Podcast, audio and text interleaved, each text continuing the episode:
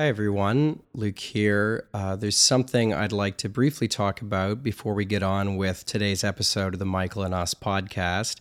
The reason I'm recording this separately and putting it right at the top of the show is that uh, I just didn't feel comfortable, given the circumstances, to have what I'm about to talk about sitting alongside the usual goofy stuff we do notwithstanding the parasocial element that comes with the territory. Uh, I also try not to get excessively personal here, but again, given the circumstances, I just didn't feel like I could let this pass, particularly since I was on a different continent and on a brief hiatus from recording the show uh, when the news I'm going to talk about actually broke. As many of you will have heard, my friend Ed Broadbent died two weeks ago at the age of 87. Born in 1936 in Oshawa, uh, an important birthplace of industrial unionism in Canada, among other things, uh, Ed was one of the most outstanding socialist politicians of his generation, uh, leading the New Democratic Party of Canada with courage and wisdom from 1975 to 1989 and coming closer than any other leader of Canada's parliamentary left ever had to becoming prime minister. On the global stage, he was vice chair of the once important Socialist International and championed many important solidarity campaigns with people in the global south.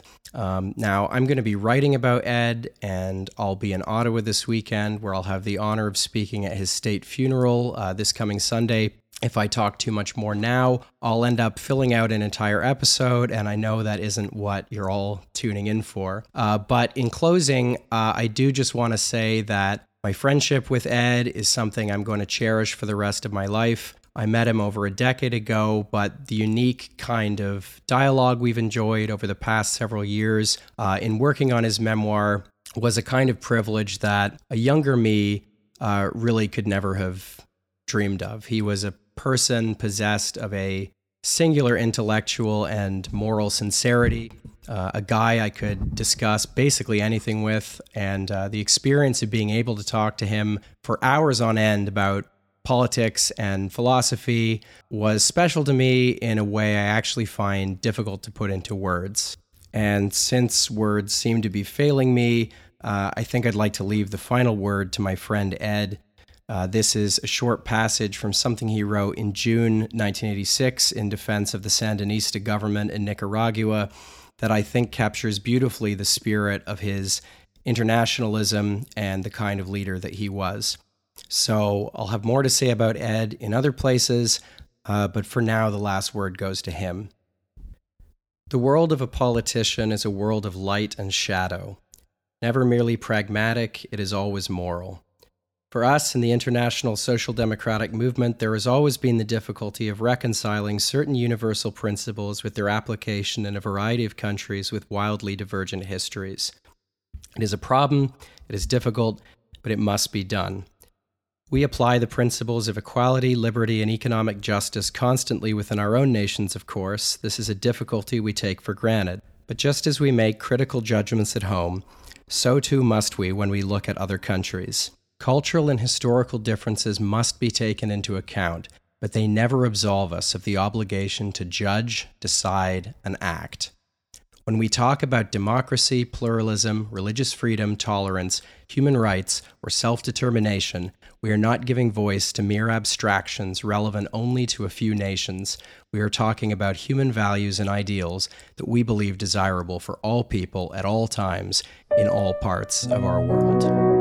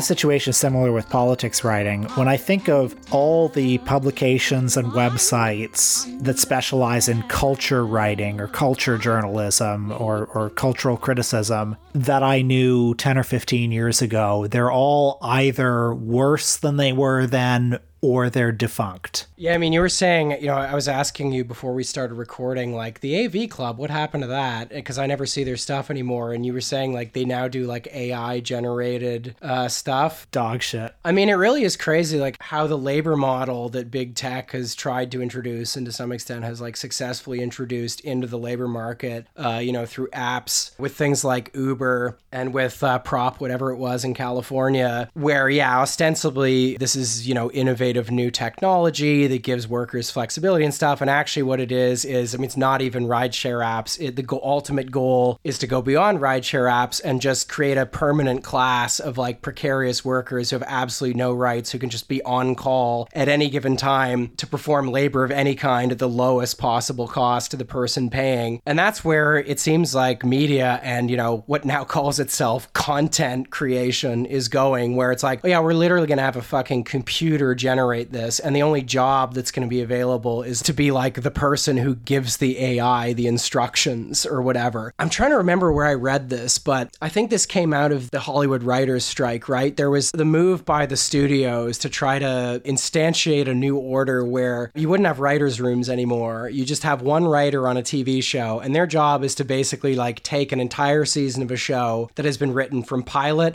to finale uh, by a computer, and then to be like the person who sort of of imposes a little bit of order on it, maybe gives it like a human touch here and there, that kind of thing. And it's like, this is just the death of journalism and writing and human communications we're talking about. I mean, I'm sure we've both looked at Substack and thought, well, is this. I haven't ruled it out. Yeah, like, is this is this the future for people like us who want to write? Because, I mean, I just saw that uh, CinemaScope magazine, the great Canadian film journal, where, of course, I've been a contributor, is going on indefinite hiatus uh, it's going to a, a, farm in the country where it can play with all the other dogs. Yeah, it'll be it'll be happy. There'll be like rabbits it can chase and stuff. And I think like, well, geez, that's one of the three good print magazines about film. Man, that sucks. Yeah, and you know what do you do? And I mean, what's great about Substack or something like our podcast is you're obviously unconstrained. You can do whatever you want. You can follow whatever odd tangents you want. You could uh, develop an identity in a way that is potentially sharper and more unique than you would conforming to traditional media outlets. The bad thing about it is you can also become very lazy and bad and uh, self-indulgent,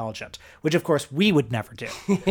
We've never been lazy and self-indulgent, um, but but it has happened. I think it, you know it's it's kind of worse than you suggest because obviously you mean to say, well, you know, yes, we have been self-indulgent. You're hoping to neutralize that by saying it out loud. But what actually worries me is that I think a large section of our audience really likes it when we're self-indulgent, and this is kind of what worries me about uh, Substack. This is both the strength of the kind of Substack blogging model and its potential limitation. Like when I think of the Substacks that I read most regularly, you know, I like the writers, so I really like the stuff they post. But at the same time, I can think of numerous examples where one of them has published something where I've thought, you know, I enjoy this, but this would be better if you had to write it for a publication because you wouldn't be so unconstrained that you can just use, for example, these shorthand arguments that I understand or, you know, your audience understands because they've been reading you for years. Like you would have to think through your own ideas and defend them a little better and kind of uh, elucidate them a little better if you weren't doing this on Substack. So I don't know. The idea does make me a little anxious, but uh, yeah, like you, I will probably start one at some point. If anyone from Substack is listening and they want to give Will and I one of those like fifty thousand dollar advances, we'll go to Substack right now. Yeah, please. In, in fact, you know, we'll even we'll we'll sweeten the pot for fifty thousand dollars. You can have both of us. We'll make it a package deal. It'll be the Michael and us Substack. For that much money, I will conceive and have a firstborn child and then sell it. And its legal name will be Substack. Uh, well, welcome to Michael and us. I'm Will Sloan. Here is always with Luke Savage, welcome back, everyone. And uh, before we get to the meat of the show, I do just want to say I saw the new Woody Allen movie. Oh my god! I'm uh, start. Speaking of self-indulgence, I, I'm startling Luke on mic with this because I don't know. I thought he might be curious. I thought he might like to know. for the sake of content, I will say yes. I'm Oh, curious. liar! I'm curious. Liar! Yeah, you're curious. Thank you. Yeah, his new French one, Coup de Chance, is called. There was a file that's been going around, and a file also of AI-generated subtitles, which get a little bit out of sync at times. But you know, if you're determined, like I am, if you're a soldier of cinema, you will follow it closely. It got good reviews at the Venice Film Festival. And I just want to say that is a testament to how low the bar is for him these days. Because uh, if anyone else had made this movie, you'd say, not very good. Uh, full of scenes of people meeting each other and then spouting exposition to each other.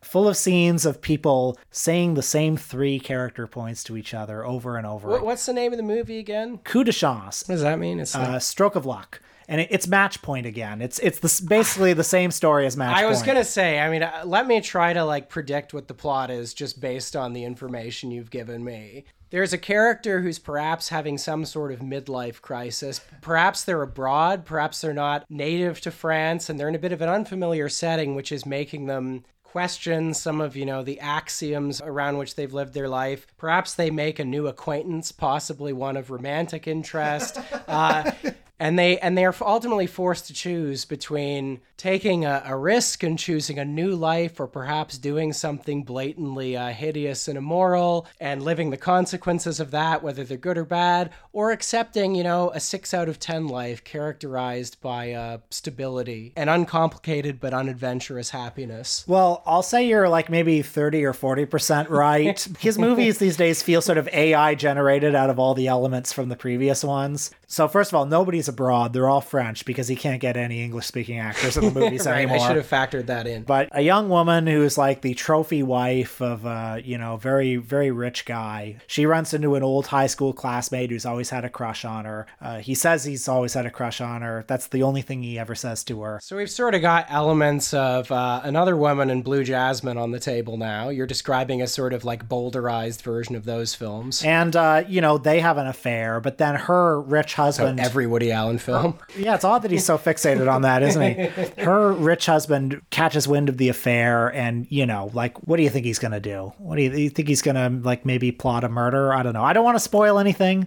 Don't want to spoil anything, but we do find out that life is guided more by chance than anything else. We are ruled by the whims of fate. We are ruled by luck. We basically have no control over our destinies. The heart wants what it wants. So crimes and misdemeanors and match point thrown into the mix. you know, am I married to my stepdaughter now? Well, who's to say? The whims of fate will will lead us anywhere. And I actually, the last thing I'll say on this movie is I do think something vital changed between Crimes and Misdemeanors and this one. You'll recall in Crimes and Misdemeanors, the Martin Landau character basically decided, okay, I've done this. Now I'm going to live with it and I'm going to be comfortable with it. He's made decisions and it's it's a horrifying ending, uh, but he took control of his destiny. And in the one sense, then, it's all about luck. It's all about chance. It's all about we really don't have control over these Yeah, right. Because of course, match point right uses the tennis metaphor, where Jonathan Rhys Meyers does something hideous, and he actually isn't quite okay with it in the same way. I mean, he's okay with it enough to do it, but then it's all a question of like, where does what what side of the net does the ball fall on? Yeah, he could be caught, he could be not caught, and, you know, 50 50. I keep watching these movies thinking, do we see any evidence of growth in this artist or any evidence of evolution? I think I might know the answer. And and we do and i'm i'm ambivalent about it Oh? at, at best. I'm not crazy about the way things have evolved. And i'm trying to think what might have happened in his life to lead to this evolution. I'm just uh I'm coming up short. So, how would you characterize this evolution? well he certainly doesn't believe in fate and personal responsibility anymore. He believes in uh, chance and um, amorality. Anyway that's all i have to say about that movie before moving on to the next topic, I have a quick movie recommendation. We've talked before about uh, how we want to know more about Palestinian cinema, and I actually just watched an interesting kind of docu-fiction art film from the year 2022 called Foragers. It was made by a Palestinian filmmaker named Jumana Manna, and it's dealing with so in Israel, it is illegal to forage these two herbs, zatar and akub, that are synonymous with Arab cuisine. And of course, the laws were passed allegedly to protect the plants from extinction, but the laws happened to pass at a time when certain Israeli companies were making a strong effort to corner and monopolize the market on their harvesting and sale. And of course, it's not technically illegal to be an Arab and create your own company to harvest these plants, but good luck getting land insurance if you have uh, yeah, a bad inve- year. Finding investors. Yeah, you know, yeah. etc. And also, as for the picking of it, you know, there is, of course, such a thing as selective enforcement of the law. So it's this very beautiful art film, just a little over an hour long, that is partly interviews with Palestinian people who have been charged with the crime of picking these plants plants, partly actual footage of Palestinians picking the plants, uh, which are all, you know, artfully composed, and part sort of uh, meditation on that's a hack critical phrase, meditation on, but I'm going to use it anyway. Uh, meditation on the survival of tradition and ritual in the face of oppression and the way the law can be a tool of colonialism. I think you can see it for the next day or two on lecinemaclub.com. And after that, uh, after it's gone, still worth seeking out wherever it can be found. Well, I have a dumber and far less important thing to talk about, and you can call it an anti recommendation. But because I knew I was going to be spending a lot of time on an airplane and, you know, like would, would have the odd half an hour to kill in a hotel room or something like that, you know, my thoughts immediately drifted to, well, what's some TV I can download that I'm sort of like perversely curious about but would never watch under normal circumstances? And for some reason, what came to mind for me was, why don't I try to excavate this vast universe? Universe of these Star Wars TV series that now exist. Uh, I've seen Andor, and you know, folks, uh, if you've listened to the show for a while, you've heard me talk about this. Andor is obviously good. We're not going to do an episode it's on socialist, it. I hear. yeah, well, yeah, we're not going to do an episode on it. Insofar as it has politics, I would say they're good, uh, but mostly it's just good TV. I think it's very entertaining, but it is very much the exception, I think. Uh, and actually, having watched all of the Obi Wan miniseries and a couple episodes of the book of Boba Fett, I think I now understand a little bit more. I have, I am, I'm moving towards a theory of how uh, Star Wars can be good and why most of it is now bad. The lion's share of the like post original trilogy output is bad, and I think I can finally offer a coherent explanation as to why.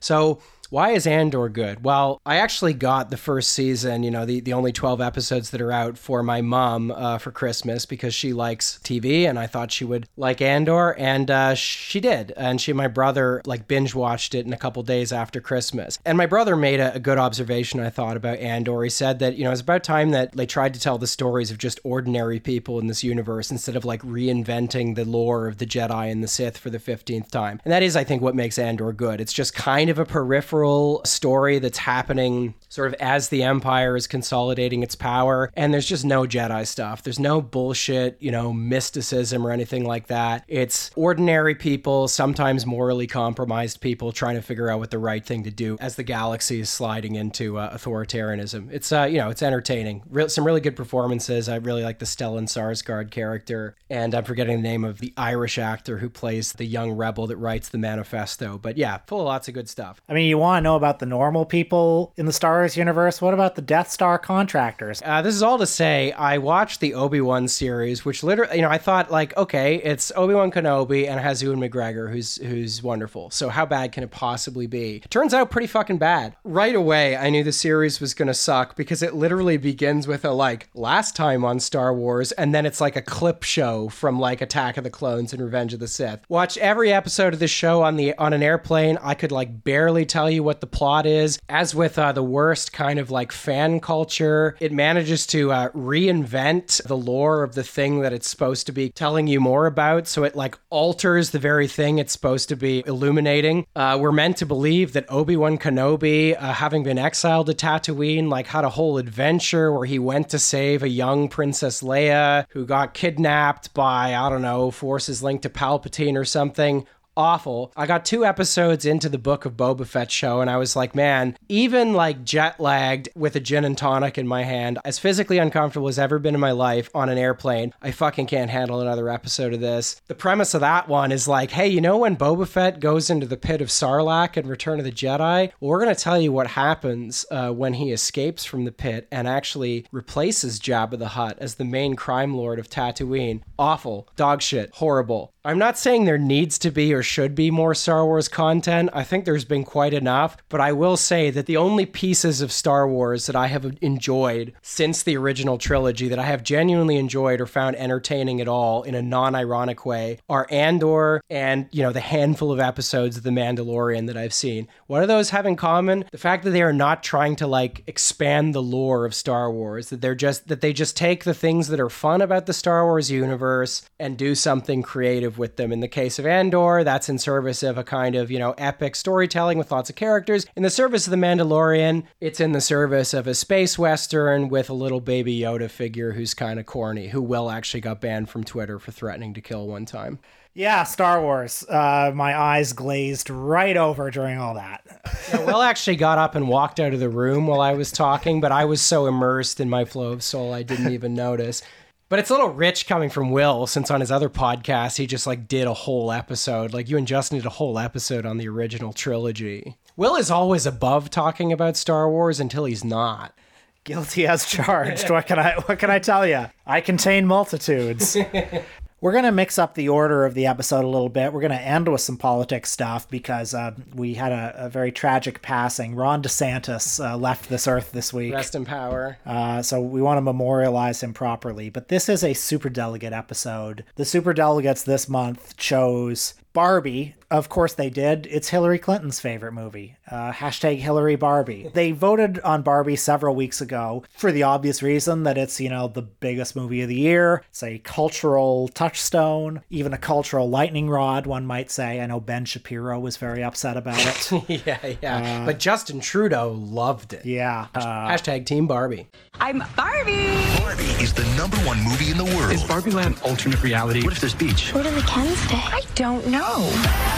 No, I won't let you do one appendectomy. But I'm a man. But not a doctor. Can I talk to a doctor? You are talking to a doctor. Barbie, rated PG-13. And this week, God, I don't even want to dignify this scandal. But... No, no, no. This is perfect that we're discussing the movie this week because Barbie is back in the discourse. Oh There's my God. Oscar discourse. With a vengeance. Can, can, I just say, I, I kind of want to set the table a bit for this one. I was not particularly thrilled that uh, our super delegate here voted for this one. The reason being that I feel like I am particularly ill disposed to talk about it. Uh, look, this movie is clever. It has many good performances. Ryan Gosling, very funny. Margot Robbie, fantastic fantastic. It is basically as good, as entertaining as a movie like this can be, like a sort of corporate IP movie. Uh, I'll add the production design is terrific. Great, the, very creative. Uh, the, the, creation of the worlds of the Barbies and the Kens is uh, fantastic. The, the, beginning with the sort of 2001 A Space Odyssey thing, very good. Yeah. Um, but uh, as a cultural object, as a feature of the discourse or whatever you'd call it, this movie represents just the kind of thing that I don't really participate in. I don't want to participate in. Uh, feels kind of like reverse engineered. Uh, the whole Barbenheimer thing felt so exhausted to me. It's like we're doing 2014 style Twitter discourse, but with even less conviction. Like, I feel like there was a time when this type of cultural discourse actually wasn't entirely reverse engineered. It wasn't something that studios were consciously goading or even creating. People might have actually been participating in it because they felt like there were real stakes. I don't agree well, that well, there are real stakes to this I, kind uh, of thing. Can I interject and say that I, I disagree slightly. I mean, to what extent this was an astroturf phenomenon and to what extent it was grassroots, maybe a bit of a chicken and an egg thing, because on the weekend that it came out and the week leading up to it, I saw a lot of genuine enthusiasm for this movie, for Oppenheimer, as well as for just the act of going to the movies. And I found something kind of nice about that. You know, you see the groups of people all in their pink going to see Barbie that, and having fun. That's fine. That's not what I'm talking about, though. That this is a very popular movie, and for good reason. It's entertaining entertaining and, you know, Oppenheimer, good movie, entertaining in a different way.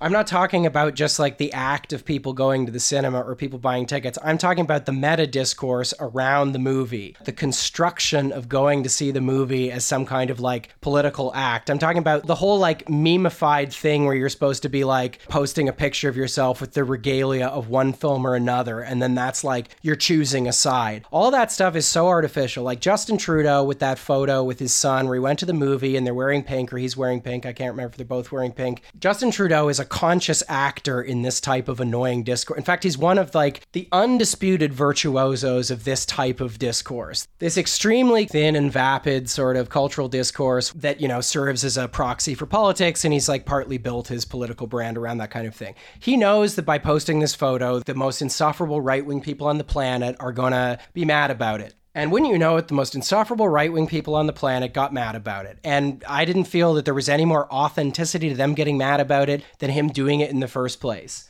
And I'm sure there were plenty of examples where it was like the same formula in reverse. Like a conservative triggered the libs, and then the triggered libs like reacted, got mad about it, whatever. I do think that there used to be like a version of this where people were actually more invested in it. And, you know, again, I have my problems with that, but now it feels much more astroturfed. And, you know, we're discussing this movie this week where there's now like a, a bit of Oscars discourse around that. And, you know, this applies beyond Barbie, but like what gets nominated for Oscars? Who gets nominated for Oscars? We're supposed to place great political weight in the Oscars as if they're these like cultural sweepstakes, as if the Academy is this like, you know, it's the Grand Inquisitor it's this cultural jury that's like deciding what is or isn't important and is like the arbiter of like where we're at as a culture and how like progressive or inclusionary we are. But so look, uh, for all those reasons, this is a movie which to me is hard to sort of extrapolate from like things that I find annoying that actually have nothing to do with like the movie as an object. And so I just wanted to like get that out of the way before we talk about the movie because as I said, I mean, this is an IP movie. It's like, you know,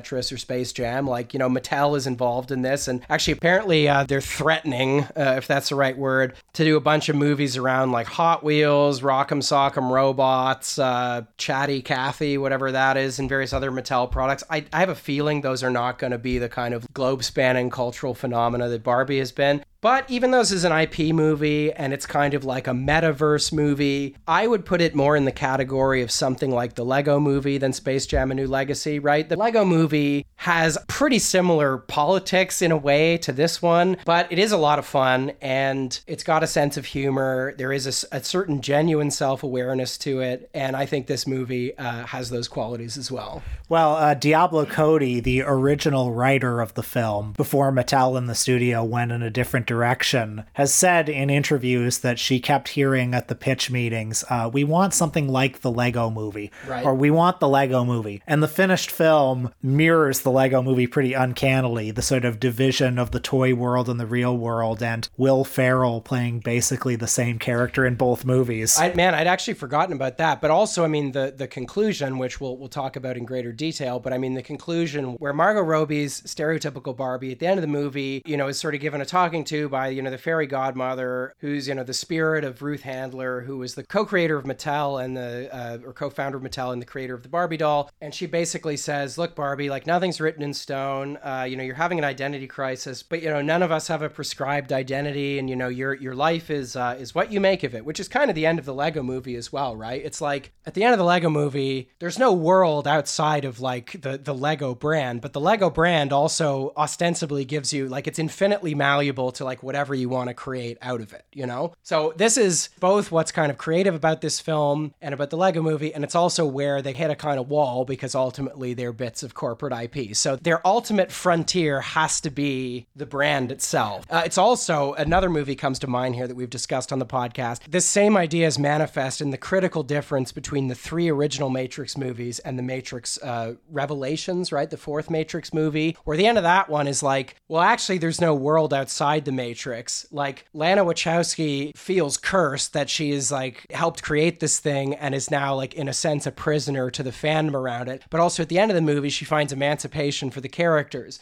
not in escaping the Matrix, but in making of the Matrix uh, what they want. So that is in some ways a version of the same thing in, in the context of recent metaverse movies.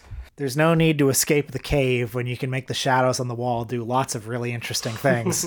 Look, I'll give you a very, very brief plot synopsis, okay? Because you've all seen this movie. It's Barbie. Uh, you, you've seen it. Listen, there's there's real world and there's Barbie world. Barbie world's a fantasy world run by Mattel, uh, but but secretly run by Mattel, okay? And all, and it's a matriarchy. and and all the Barbies live there, and they are basically uh, platonic forms. Um, there there are lots of different kinds of Barbies. There's Doctor Barbie, Lawyer Barbie, um, um, swimsuit Barbie. Um, Weird Barbie.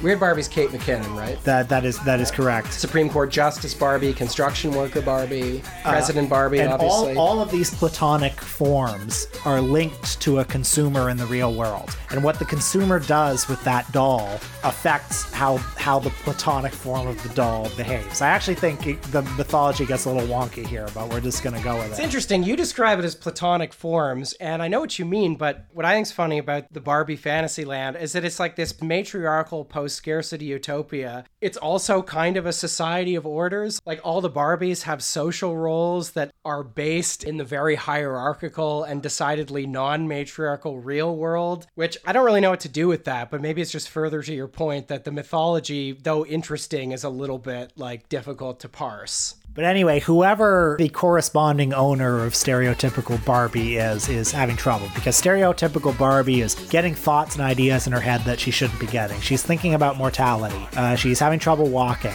She is not functioning as stereotypical Barbie should. And so she and Ken uh, go to the real world where, among other things, they find out that stereotypical Barbie in the real world is owned by America Ferrera and her daughter.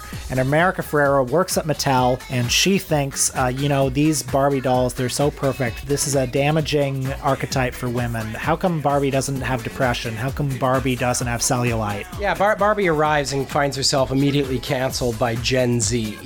And look, here's the part where I can say, oh, uh, this is a, a corporation uh, showing it's in on the joke and thereby neutralizing criticism and uh, adapting to the times. But you are, you've heard that already. it's kind of a stale point. You know it. It's Barbie. It's the biggest movie, most discussed movie of the year. You know, one of the jokes in the movie that was kind of memorable for me was when they first arrive and they're getting gawked at, like Ken and Barbie are getting gawked at, and then Ryan Gosling as Ken says something like, "Oh, all these people are like looking at me with no undercurrent of violence," and then she replies like, "Yeah, they're all looking at me," and there's a definite undercurrent of violence. That's the kind of thing that I feel like I wouldn't normally like that type of humor in a movie like this, but I don't know. It's an example of how this movie, you know, I think it is cleverer and in many ways like less cynical than other types of movies in this same subgenre. So I believe you had a little more plot to recount for us, Will. So there's a obviously been a crack up in the system. The, the boundaries between these worlds are not supposed to be transgressed. So they want to put stereotypical Barbie away, uh, do some renovating to the brand. But meanwhile, Ken in the real world has been exposed to the patriarchy.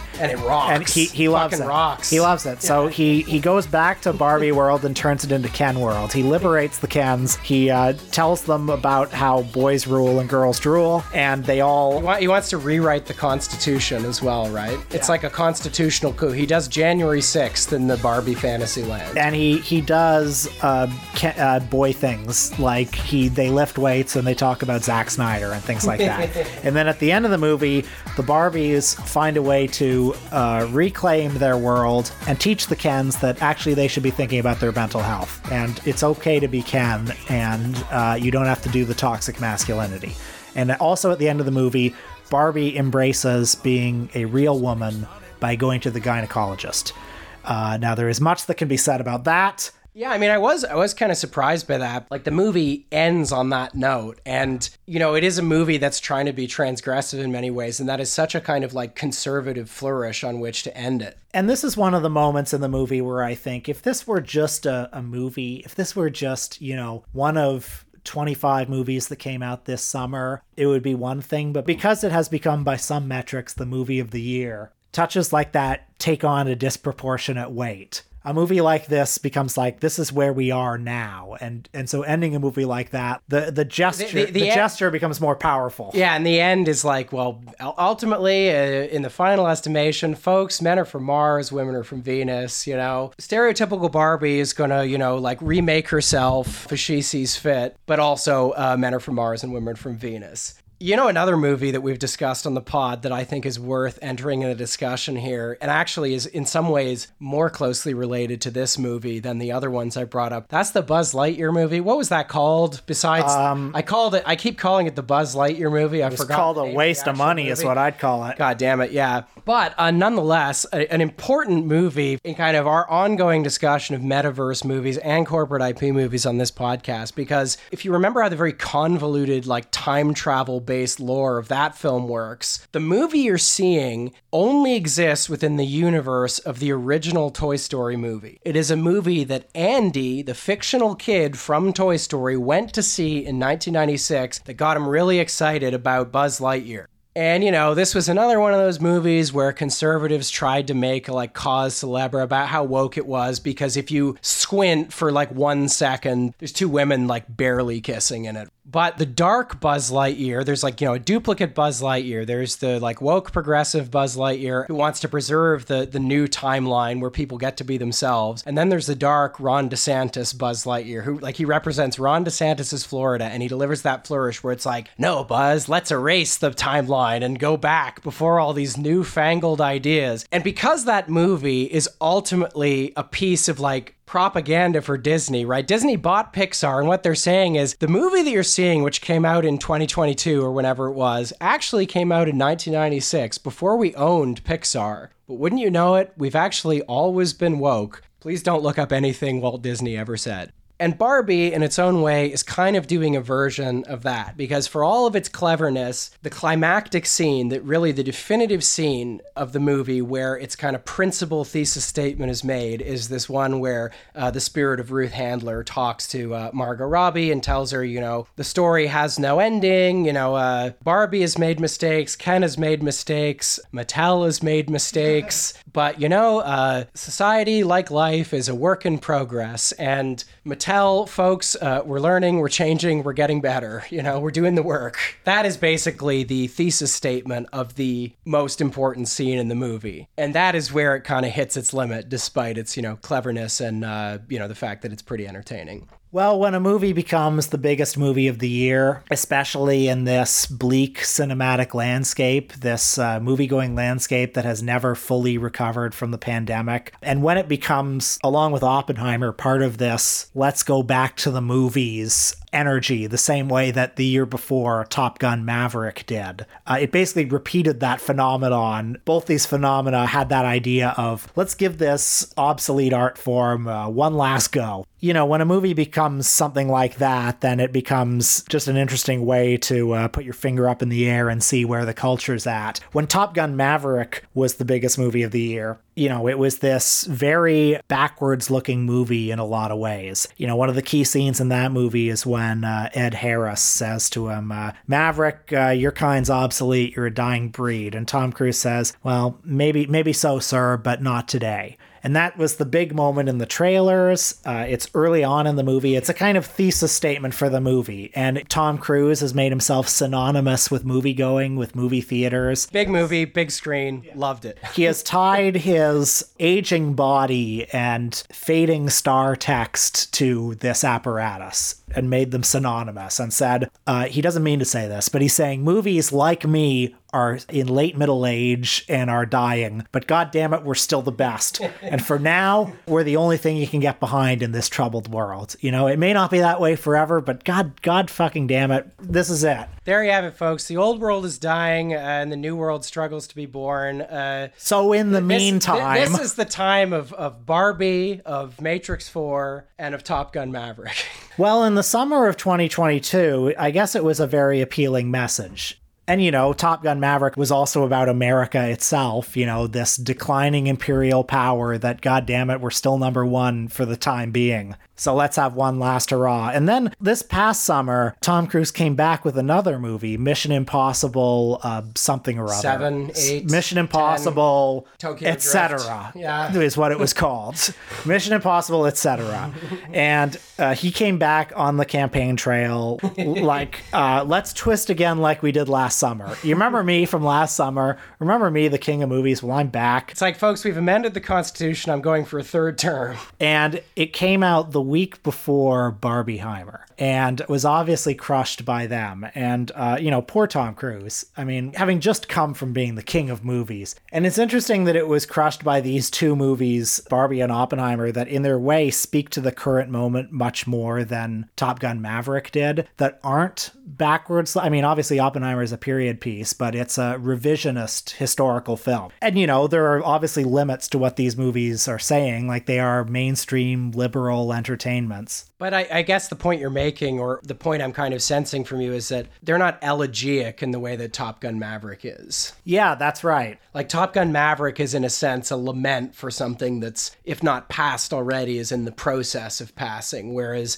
in different ways, Barbie and Oppenheimer are sort of interventions in the current moment and are very of it. And you know, Barbie is interesting too because culture can sometimes uh, uh, move like a like a great ship. You might say the Titanic, but maybe I'll say the Queen Elizabeth. You know, you steer it, and then you know, in in thirty minutes, it might move five degrees. You remember 10 years ago when Beyonce was at the Super Bowl doing the halftime show and she stood in front of like a bunch of letters that said feminist and right, th- there was right. a whole there was a whole discourse about that. Right. Like 10 years ago or 15 years ago, a lot of famous celebrities would not identify publicly as feminist because that was a word that was tied up with like, you know, Andrea Dworkin types, you know, like well, uh, yeah, I, don't- I don't know if You- I would put it quite that I strong, mean. but I know what you mean. You mean like it was a word that was considered too political for extremely famous people whose appeal has to remain sufficiently broad uh, to invoke. And at a certain point, it no longer had, you know, if you want, that kind of baggage. And so it actually became something that was advantageous to some extent to evoke. 10 or 15 years talking about the patriarchy,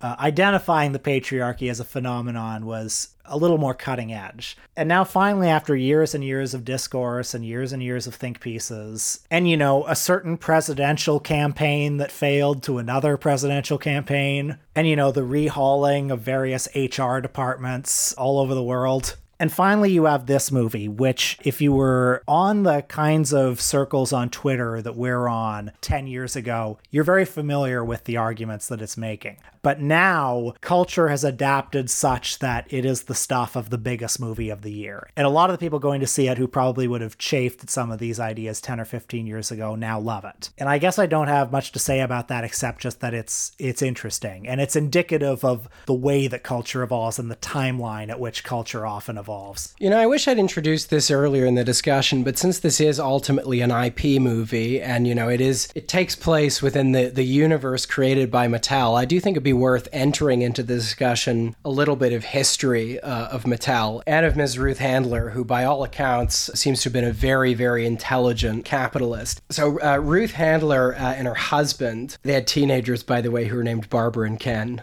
they were kind of World War II era entrepreneurs. And I guess uh, just before the war in the 30s, they had a company that worked with uh, plastics. I think they made kind of uh, furniture products. Uh, but then during the war, uh, the plastics were very useful for various aircraft and submarines and things like that. So they were actually like, I guess by the standards of World War II industry, pretty small players, but like entrepreneurs who ended up contributing to the war effort and like turning their business into a facility of the war effort. Reading from an article on PBS now, by the mid 1940s, the young company would be taking in revenues of 2 million, uh, 21.6 million in 2003 dollars, borrowing money from the Bank of America. Mattel presided over a plastic ukulele fad, sold toy pianos, and launched a music box that sold 20 million units by 1952. And now we get on to Barbie. The handlers took their two teenagers, Barbara and Ken, on a trip to Europe in 1956. There they saw a doll that looked like an adult woman, vastly different from the baby dolls most little girls owned. Ruth was inspired. Three years later, Mattel's version, Barbie, would debut with a wardrobe of outfits that could be purchased separately. In 1960, the handlers took Mattel public with a valuation of 10 million, 60.3 million in 2003 dollars.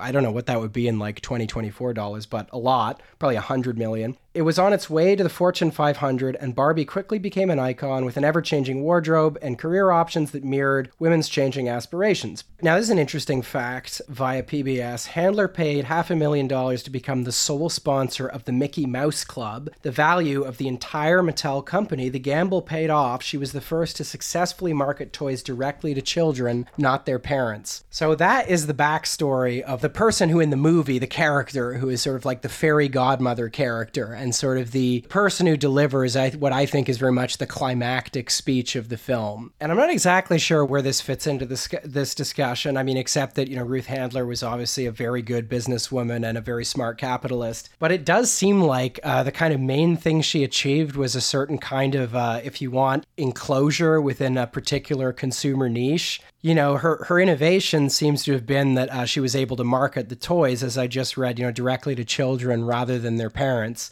And so, for some backstory on the history of Mattel, given that this movie is ultimately itself enclosed for all its innovations within the world of Mattel, and with Mattel, in a sense, as its meta narrator, I think that's a useful piece of history to keep in mind. You guys, do you think the lady who invented Barbie looks like Barbie? I'm a five foot nothing grandma with a double mastectomy and tax evasion issues. Nobody looks like Barbie. Except, of course, Barbie. Take a bow, honey. Well, look, folks, uh, we'd be remiss if we didn't talk about some of the recent political news. We're recording this uh, the night after the New Hampshire primary. A thoroughly boring affair. I was doing some work last night, and uh, Madeline had uh, the peace of mind to put on CNN uh, because she knew I wanted to watch the primary results, and I kind of vaguely noticed out of the corner of my eye. Oh, and yeah. and it turns out Nikki Haley has momentum. That's right. Yeah, yeah. But I so I had my headphones on and like I was like, all right, good stopping place. Now I'm gonna go over. And by the time I went over, I feel like it was just barely after 7 p.m. and Nikki Haley was already on the stage speaking. It was like, oh yeah, uh, nine percent of results are in. Nikki Haley's already speaking, and it took me a minute to figure out what was going on. It was kind of like, uh, why is Haley coming out at such an early stage? Why is she conceding? And then I realized, oh, I know what's happening. It's like all her good precincts or whatever have come in, and before Donnie Casino builds the double-digit lead that he's going to finish on, she wants to come out and have the story be like she only lost by seven points or something. But yeah, you know, cable news did its usual thing of like lots of uh, reporters, which honestly, I used to rag on these people, and I kind of still am. But these people have a job, and their job is to like fill airtime while people are waiting to see Donald Trump speak. That's their job now. He's a tough act. You can't match him. So they have to fill time by saying stuff like, well, you know, uh, this is in some ways, you know, Haley has actually exceeded some of her benchmarks. So if a whole bunch of things that aren't going to happen happened between now and Super Tuesday, she might have a very distant chance of coming within plausibly uh, passing Donald Trump, which we know won't happen. But so they all have to fill like time saying that kind of stuff. You know, some enterprising entrepreneur could maybe consider starting a cable channel that actually says what's happening. Because I, I realize all these cable channels have their markets. You know, the people who watch CNN want to hear a certain thing, people who watch Fox also want to hear a certain thing. What about the people who just want to know what's actually going on? like, who want to hear that the numbers actually mean what they say they mean? Can we get that? Yeah, it's funny. I mean, this is a digression, but I think this is potentially interesting to talk about. I mean, I mean, there's lots of people who claim they're starting media outlets where that's the idea, but then inevitably they end up, you know, like That's about- all free speech shit. Well, right. though. Think about how many like free speech, unbound by like uh, the culture war outlets there are that are basically just doing like conservative stuff or whatever. Or then there's other people like you know Bill Maher who sort of cornered the market on being like, well, I'm a guy who thinks Palestinians are animals, but I also like weed, so I don't fit into like the typical like media binary. But I actually, despite being like a hardened cynic about cable news and the whole business model that it revolves around, uh, maybe this is naive of me, but Will, I agree with you. I kind of think if somebody just started a cable news network that, yeah, maybe like had actual left wing voices, maybe actual right wing voices. a network that says Donald Trump's got this in the bag. What does that mean? Yeah, what does that mean? Exactly. Like rather than doing the media kayfabe of being like, well, for entertainment value, because that is ultimately what we're trading and that is the product we're selling in addition to like selling our audiences to advertisers. That's the real product we're selling. But, you know, we're ultimately doing sort of infotainment. So we have to pretend that there are like stakes here. We can't like we want to drag this on as long as possible. We want to have heroes, villains. We want we want our characters to have arcs. And yeah, it's all bullshit because it's so inauthentic and it's so disconnected from reality. So I think I agree with you. Uh, if there was just a network that reported on the news as objectively as possible, which, you know, I guess how you do that uh, in today's environment, especially, is a very open question. And just maintain basic editorial standards, but also try, aspire to be ideologically curious and somewhat inclusive. I actually do think, in like a crass business sense, that there would be an audience for that. Because I've watched a lot of cable news, and look, I know there's people who love it, but I think they're like Tommy Lee Jones at the end of No Country for Old Men. I think their time is passing and the world has kind of moved on. And they're just going through the motions, and none of it really makes any sense anymore. Like it is the case that the average or median cable news viewer is like over the age of 50. Many of them are hardened partisans, which like for, you know, one party and another, which for all we hear about, you know, how those identities are like everyone belongs to one or the other, uh, they're actually very much like a minority of the US population or even the electorate. Of course, only half the US population that's eligible or less votes. So, no, I, I think I agree with you. But so, yeah, look, to return to the primary here, uh, there's not a lot I have to say about uh, Nikki Haley that hasn't been at least, you know, indirectly said in what I've remarked already. The next uh, caucus is Nevada. She's not even on the ballot. Trump wins it by default. And then there's like South Carolina, which, uh, yeah, she used to be the governor, but guess what? Last time I checked, Trump was up by 30 points. Actually, you know what was funny is uh, Trump had a bunch of his like erstwhile rivals on stage as like trophies. So Tim Scott was just behind him while he was speaking just fucking like with his giant rictus grin, just like thoroughly emasculated, but just like accepting his subordinate status. Trump let him speak, and Trump was very clear on this. He let Scott and Ramaswamy speak for like exactly one minute each. He made this clear to the audience as like a threat. Like if you speak for longer than this, I will go. I'm going to make fun of you. He made very clear there was a hierarchy. He let Ramaswamy speak first because Ramaswamy has kissed his ass the whole time. That is the whole point of Ramaswamy's campaign. So he got to hang out with Donald Trump and maybe get to be his VP. I don't think he will be. So he let Ramaswamy speak for exactly one minute. Then he let Tim Scott speak for slightly less than that. And he made absolutely clear, like, Tim, you are not important here. You're speaking after him. And th- what I was waiting for and what I was hoping, like, the whole time is like, man, please make Trump have like blackmailed Ron DeSantis into coming out and just being paraded around with like a dunce cap on to do like an unconditional surrender. Uh, but no, uh, alas, we were uh, we were deprived of that. Uh, there were some other funny things like on the feed CNN had of the Trump lectern, you could just see like George Santos's head like bobbing back and forth in the crowd. So uh, old Georgie was there. I don't know what he's up to these days. He'll probably be back in Congress soon enough once the cameo money dries up. But uh, what I really want to talk about is, to me, the more interesting uh, figure in all of this. I think, in some ways, the most interesting figure of this election season, besides Trump himself, and that's Ron DeSantis. I don't actually contend that Ron DeSantis is interesting, but I have found myself weirdly fascinated by what a train wreck his campaign has been. And it's been another instance where, kind of uh, similar to 2016, I found my own instincts about him, my own initial instincts, which was that he was going to be a train wreck. Like, I'm sure if you listen to episodes of this show, 12 to 14 months ago, you would have heard me say as much.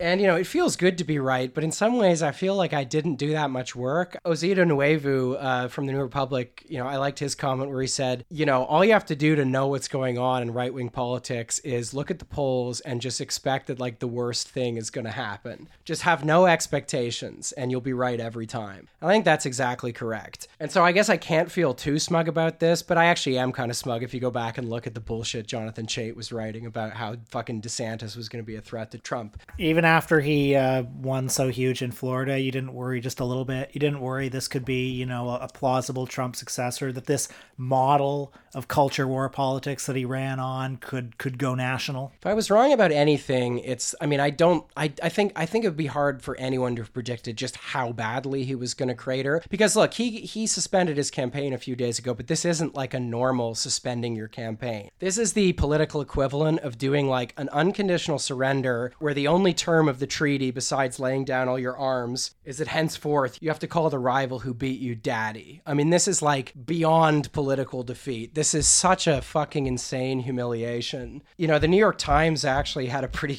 pretty good write up. This was by uh, Michael C. Bender and Nicholas Nehamas. Uh, the emasculation of Ron DeSantis by the bully Donald Trump. Look, I've been following this for 14 months now, and I had actually missed uh, some of this stuff. In front of enormous rally audiences, Mr. Trump uh, painted Mr. DeSantis as a submissive sniveler, insisting he had cried and, quote, begged on his knees for an endorsement in the 2018 Florida governor's race. In a series of sexually charged attacks, Mr. Trump suggested without a shred of proof.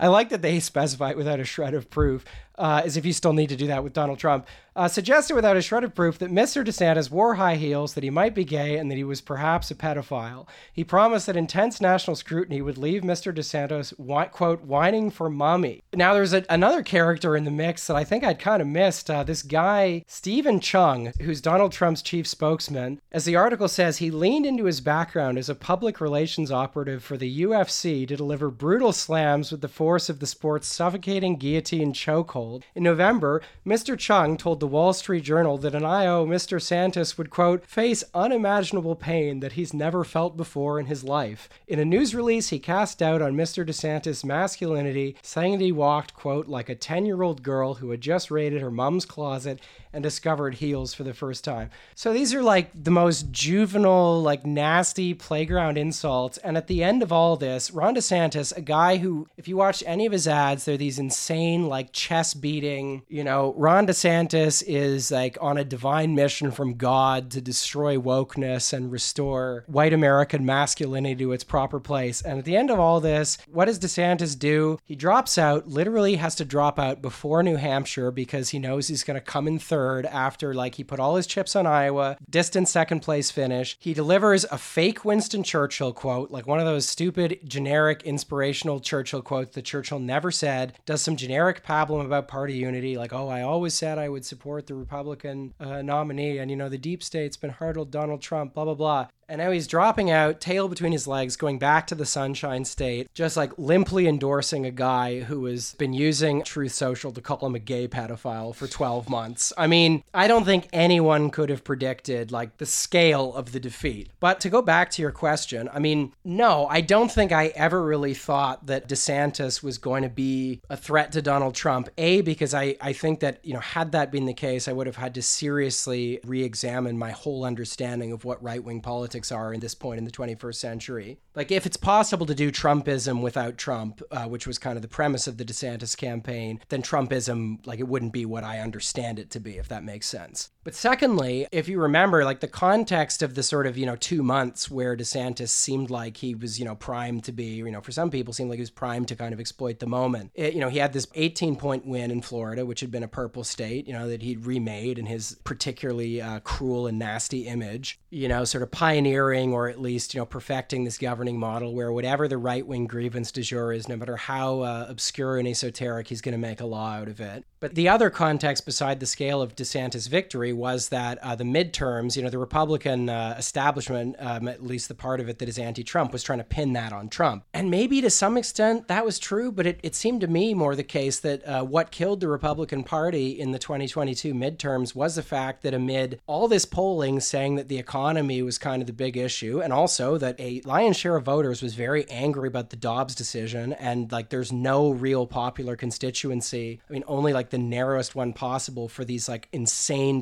dystopian anti-abortion laws that uh, Republicans are passing at the state level. In the face of all of that, they were like, "Yeah, let's run a fucking libs of TikTok, you know, midterms campaign." You know, I think it was Felix from Chapo who said, "Yeah, they sent operatives going door to door in like suburbs trying to canvass around the issue of top surgery and stuff like that." And the thing is, that's DeSantis's entire thing. So I thought, well, if you try to turn that into a national brand, I don't see how that's going to work even by that point, it was uh, becoming increasingly clear that, at least as far as national politics are concerned, red meaty, sort of right wing, anti woke politics are really an electoral loser. They don't work, except in very specific local contexts and places where there's extremely gerrymandered electoral maps. But as a way of talking about uh, Ron DeSantis and kind of what, what this failure ultimately means and how we should understand it, I want to recall to you, Will, and to our listeners uh, that famous story about about the 1960 presidential debate between JFK and Richard Nixon. You know the one I'm talking about? Well, yes. As uh, Lewis Black said in the film Man of the Year, uh, TV scares me because because the people who saw that debate on TV thought Kennedy won, but on radio they thought Nixon won. That's right. So that's what everybody says. In fact, I maybe have been guilty of repeating this anecdote in the past as if it's true. Uh, I actually looked into it this week. It seems to be basically apocryphal. It's kind of like the War of the Worlds thing, where like no uh, American cities were not taken over by by panic. The newspapers at the time actually kind of misreported what happened. The reason they have such potency is because even if they're not strictly true, they are useful shorthands, useful ways of conveying things that people feel. In the case of the Orson Welles uh, War of the Worlds broadcast, there was a very good essay by a Slate writer maybe 10 years ago where their thesis was essentially that the reason this kind of sticks in the popular imagination, even though it isn't true, is that all of us are kind of rightly afraid of the power mass media has, basically. And of course, you know, those were the early days of radio as a mass medium. In the case of the JFK Nixon thing, I think really the story is a useful shorthand for, you know, a stock piece of political cynicism that a lot of people feel, which is that, you know, yeah, politics are just an empty popularity contest, especially in an age of mass media. People listening to Nixon thought that he sounded substantive, but people seeing Kennedy, this flashy new, you know, patrician, Fucking politician, hot too. Just Yeah. a goddamn beautiful face and a rockin' bod. Yeah, what if they made the whole face out of the Habsburg? but yeah, so like this is a thing that runs through, you know, like there's a type of 80s movie, right, where the high school jock, you know, who's charismatic and handsome beats the nerd and becomes class president, even though the nerd is the one who has like a real vision for student council or whatever. And the thing is, right, there's like obviously, I'm not going to dispute this story categorically. Uh, if you think about a lot of the people who've been most successful in American politics, particularly since 1960, people like Reagan, Clinton, Barack Obama, like all these guys in different ways were unbelievably slick operators. They're the kinds of people who managed that very strange balance of being down to earth in some kind of way or seeming down to earth, but then also seeming like they're these Jupiterian figures who, you know, embody the the moment or something like that. They're all people who it's fair to say, in at least some narrow sense, could fairly be called charismatic. And I think people still kind of assume politics operates along those lines. And maybe to some extent they do. But if you look at the past five, six, seven, eight years of uh, American politics, I actually think there is a parallel phenomenon that can be observed, of which Ron DeSantis is perhaps the most advanced stage of, at least at this point. If you think about the kinds of politicians that both parties have elevated increasingly since, let's say, 2015, 2016, both parties are increasingly elevating these people who inspire tremendous passion and conviction and fanaticism among increasingly narrow segments of people who are incredibly blue pilled or incredibly red pilled. You know, we think about the fan cult around uh, Hillary Clinton, where, like, when she ultimately was narrowly defeated by Donald Trump, I mean, that really was earth shattering to the people who most believed in her. Like, the, the idea that anybody wouldn't love and worship Hillary Clinton just didn't make any sense. You think about Beto O'Rourke, you know, a guy whose campaign peaked with a Vanity Fair cover that uh, was published before he actually announced his candidacy or, or just uh, right at the beginning of that. Think of Pete Buttigieg, a guy who had a, just a stellar run of media, and then like as soon as actual voters got involved, you know, he barely made it beyond Iowa. Think of Stacey Abrams. I mean, God, if you read some of the profiles that were written about her, um, as uh, you know, the commentator Ettingermentum wrote on his Substack in his uh, Art of Losing piece on Abrams, you know, you read some of the stuff that's been written about her, and you could be forgiven for not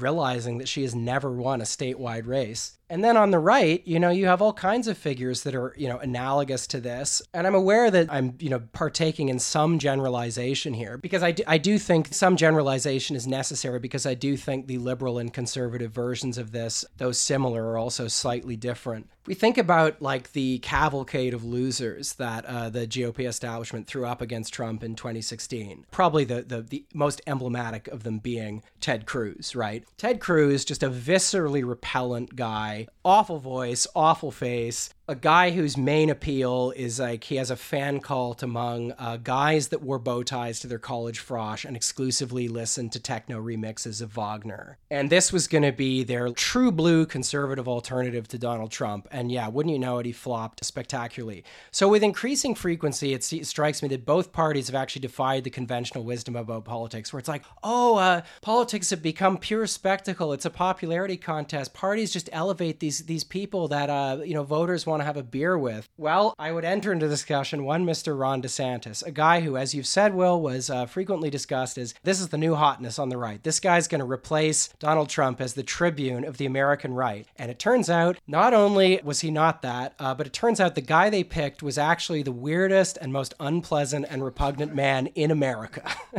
Electorally, a huge failure, was not able to offer even like token resistance to Donald Trump, could not even make it to New Hampshire, was planning to campaign in New Hampshire, said he would, like as recently as, I don't know, five days ago. And then two days later, he's just like, I can't, uh, I have to say, uncle. Just tapping out, pathetic, abjectly humiliated, as I've said. But also a guy who was at the peak of his popularity before he really had a national profile. Then along come the suits, along comes the Rupert Murdoch Death Star. They're like, okay, this is the guy. And all the little Soviets of what calls itself the conservative movement go into action. The Daily Wire guys are like, oh, this is the guy who's going to make the war on woke into a national cause. We can't lose. And what happens? Well, uh, the Never Back Down super PAC that is just just like unlimited money. I, am sensing some irony in the name. yeah. Would you say Uh, there's when- irony Once you the know it, he it turns out he fucking did back down. Should have called it always back down. Am I right? I do think it was a gamble to call it never back down, and maybe they shouldn't have done that. But I guess they couldn't call it Ron DeSantis is a fucking loser either. So anyway, the fucking the usual like cadre of faceless billionaires, they turn on the fucking taps. The country is blanketed with ads where it's like, hey, have you heard have you heard the good news? The governor of Florida, he's coming to save the day. Wouldn't you know it? The more people see of Ron DeSantis, the more his poll numbers fall. You would think, like most people, right? Think about most people you know, Will, even most public figures. Like just think about virtually any person, and then think about what what would happen if 150 million dollars or a quarter of a billion dollars were spent on ads that blanket every medium and are like, this person's great. You would think most people, right? They would benefit. Like even the most repugnant people, the most repellent people, would get like 0.1 percent approval, like you know, net from that, like plus one. Not Ron DeSantis. If you look at his poll numbers, the more money that was spent on introducing him to the public, the worse his poll numbers got. The more hands he shook, the more voters whose names he couldn't remember, the more people who he said, What's your name? and then replied, Okay, when they said their name with like, Okay, with an exclamation mark. The more people saw his weird, like cyborg facial expressions, the less they liked him. I don't know. I kind of like him. I don't know what your problem is. Like the more he like got on stage and like fuck like like I I did watch I guess all or most of the Republican debates. And like again I just you think like these people spend so much money on consultants ostensibly like again like further to my overall point here ostensibly the problem with politics these days is that technology is has enveloped the whole thing. It's taken over the whole thing. Like polls supposedly guide everything and that's what debases politics. Ron DeSantis though despite all his zillions he spent on consultants any consultant who isn't like a pimply faced Ben Shapiro acolyte should have been able to look at the polls and been like, okay, people care about the economy, so you should run on that. Pierre Poilievre in Canada actually seems to understand that. He was always at risk of being a Ron DeSantis figure, and it doesn't look like that's uh, what's happening with him. But Ron DeSantis, uh, faced with all of this evidence of like, this is what people care about, this is what you should talk about, he's going out on stage and he's like, folks, uh, I'm going to crack down on the Confucius Institutes that are taking over college campuses. I'm going to end Joe Biden's war on cryptocurrency and Bitcoin. I'm going to fight the scourge of ESG and DEI. A pop quiz, Will. Uh, do you know what either of those things are? I, I did at the time, thanks to Ron DeSantis. Well, exactly. But they're, basically, they're the, they're the kinds of things you would only know about if you watch the Daily Wire, if you watch Fox News. And like, even if you look up ESG, like if you just looked up ESG right now, you'll get a very clinical, like corporate HR definition. It will take a further step, at least one further step, to even figure out like what right wing people are mad about. Like, these grievances are so esoteric. They're the kinds of things that you only have the requisite knowledge to know if you're the kind of person who likes Victor Orban on Facebook and goes to CPAC. It's fucking ridiculous. So, what is the meaning of Ron DeSantis? Well, it's the same as the Kennedy meaning. It's like if you got a guy with a fucking perfect face and a hot bod and put him in front of mic, the world will love him. He's the living refutation of the JFK versus Nixon, like the apocryphal thesis that came out of that. For reasons that are very interesting to think about and which I don't think uh, people have fully grappled with yet. Both of America's leading political parties, and I think this is true of uh, you know the political cultures in some other countries as well, both of them are increasingly elevating these politicians who enjoy sometimes it's days, sometimes it's weeks, sometimes it's months in the sun before spectacularly flaming out. People who are so ridiculously unpopular and just don't scan for people at all. And I think that's a pretty interesting development. Ron DeSantis is a particularly advanced version of whatever we're calling this disease. He's also a, you know, a very particularly conservative version. As I said, I think that, you know, this happens on the liberal side as well. Perhaps the, the sources of it are a little bit different if even if the phenomenon is fundamentally the same. But if I can offer any explanation as to all of this, right? You would think political parties would be chasing the polls. They would they would have, you know, given how advanced polling techniques are and stuff, they would have the uh, equipment at their disposal, the means at their disposal to figure out what and who is going to be popular and then to just run with that. And maybe there might be problems associated with that, but you'd have fewer Ron DeSantis's and you'd have fewer chaotic uh, Beto O'Rourke gubernatorial campaigns or whatever. But they're not doing that. So why? And the only explanation for this that I can offer is that in the past several decades, I mean, particularly the last two, but let's say beginning, you know, uh, roughly 40 years ago, political parties have become increasingly removed from any popular constituency to speak of. They become increasingly professionalized, they become increasingly the properties of ever more narrow classes of operatives who, in many cases, are raised on a particular uh, kind of ideological diet, especially now, of like an increasingly narrow media diet, such that they mistake, and this is particularly true on the right, such that they mistake the idioms that they embrace and the, the things that make them mad, the things that make them happy. They mistake those for some kind of, you know, general interest. They think that everybody feels the same way as they do. And because actual democratic participation has collapsed, you know, the only participation that remains is people participating in the parties, much like, you know, Marvel fans participate as like they they they conscript themselves to become, you know, the Praetorian Guard of the Marvel universe or like you get the release the Snyder cut fighting Sardaukar or whatever. People now do that for political parties. So then that creates another incentive for political parties to create these micro fandoms around these figures who may actually not be appealing to anybody at all, that end up spouting rhetoric and using turns of phrase that, yeah, maybe it repels people, maybe it puts people off, but more often than not, just doesn't scan for people at all. People are like, ESG, I don't even know what that is. I don't care about Disney. I don't care about the Buzz Lightyear movie. I'm not actually angry about Barbie. I'm just mad that food costs 30% more than it did two years ago. Anyway, as a final salute to Meatball Ron, uh, I can't think of any better way to send him out than with that piano thing from Layla. Let's go out on that.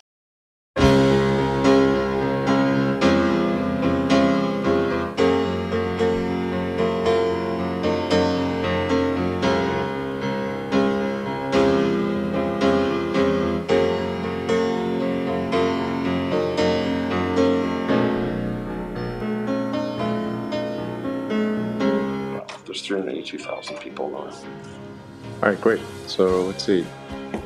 So they just keep crashing. Huh? Yeah, I think we've got a just a massive number of people online, so it's um, servers are straining somewhat. Um, all right, we're just uh, reallocating more uh, server capability uh, to be able to handle the load here. It's uh, really going going crazy. So, um, yeah, um, obviously very excited to um, have uh, Governor DeSantis uh, make this. Uh, Uh, can are you there? Can you hear us? I think you. All I'm right, here. I know. I think I think you broke the internet there. We had over half a million people in one Twitter space, and it was growing by like fifty thousand a minute. So, uh, congrats on uh, on breaking the internet there.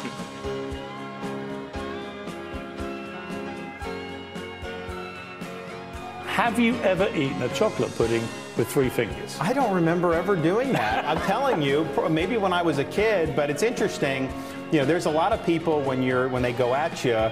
Sometimes they have like really good ammunition, like you're a crook, you did this, you did that. For me, they're talking about pudding. Like, is that really the best you got? Okay, bring it on. But now you're not having puddings. No, no, no pudding. They're done. No way. It's sugar, man. Oh, what is that? An icy?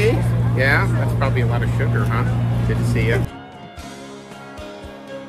The, challenge for DeSantis, let me just play a little clip of him, that even for people who like him, that I know, they're Republicans in Florida, who think he's good at, at you know, they loved him on COVID, for instance, yep. none of them will say to me they think that he has the charisma for a national stage. They just, they, right. they want to be honest and they won't say it. Let me just show you a little bit of DeSantis um, and how he behaves. You do not have to wear those masks. I mean, please take it. Honestly, it's not doing anything. We got to stop with this COVID theater. So if you want to wear it, fine, but this is, a, this is ridiculous. Yeah, I, you know, honestly, this has been, excuse me, excuse me. Excuse me, this has been handled ad nauseum. I, you, I know you can talk about the, these officials. Ask them about it. That's fine. Go ahead, ma'am. Okay, okay, okay. Stop. America does seem to like bullies to some degree. Um, you don't have to be as charming. I mean, maybe it gets you credibility as like a kind of as an anti-establishment kind of doesn't play well with others kind of guy. But I, I, look, I just don't think that he will wear as well as some people think. Really terrific person. I've gotten to know his wife Casey for having run a great campaign for president. He did. He ran a, a really good campaign. I will tell you, it's not easy. They think it's easy doing this stuff, right? It's not easy. But as you know, he left the campaign trail today at 3 p.m. and in so doing, he was very gracious and he endorsed me, so I appreciate that. I appreciate that, and I also look forward to working with Ron and everybody else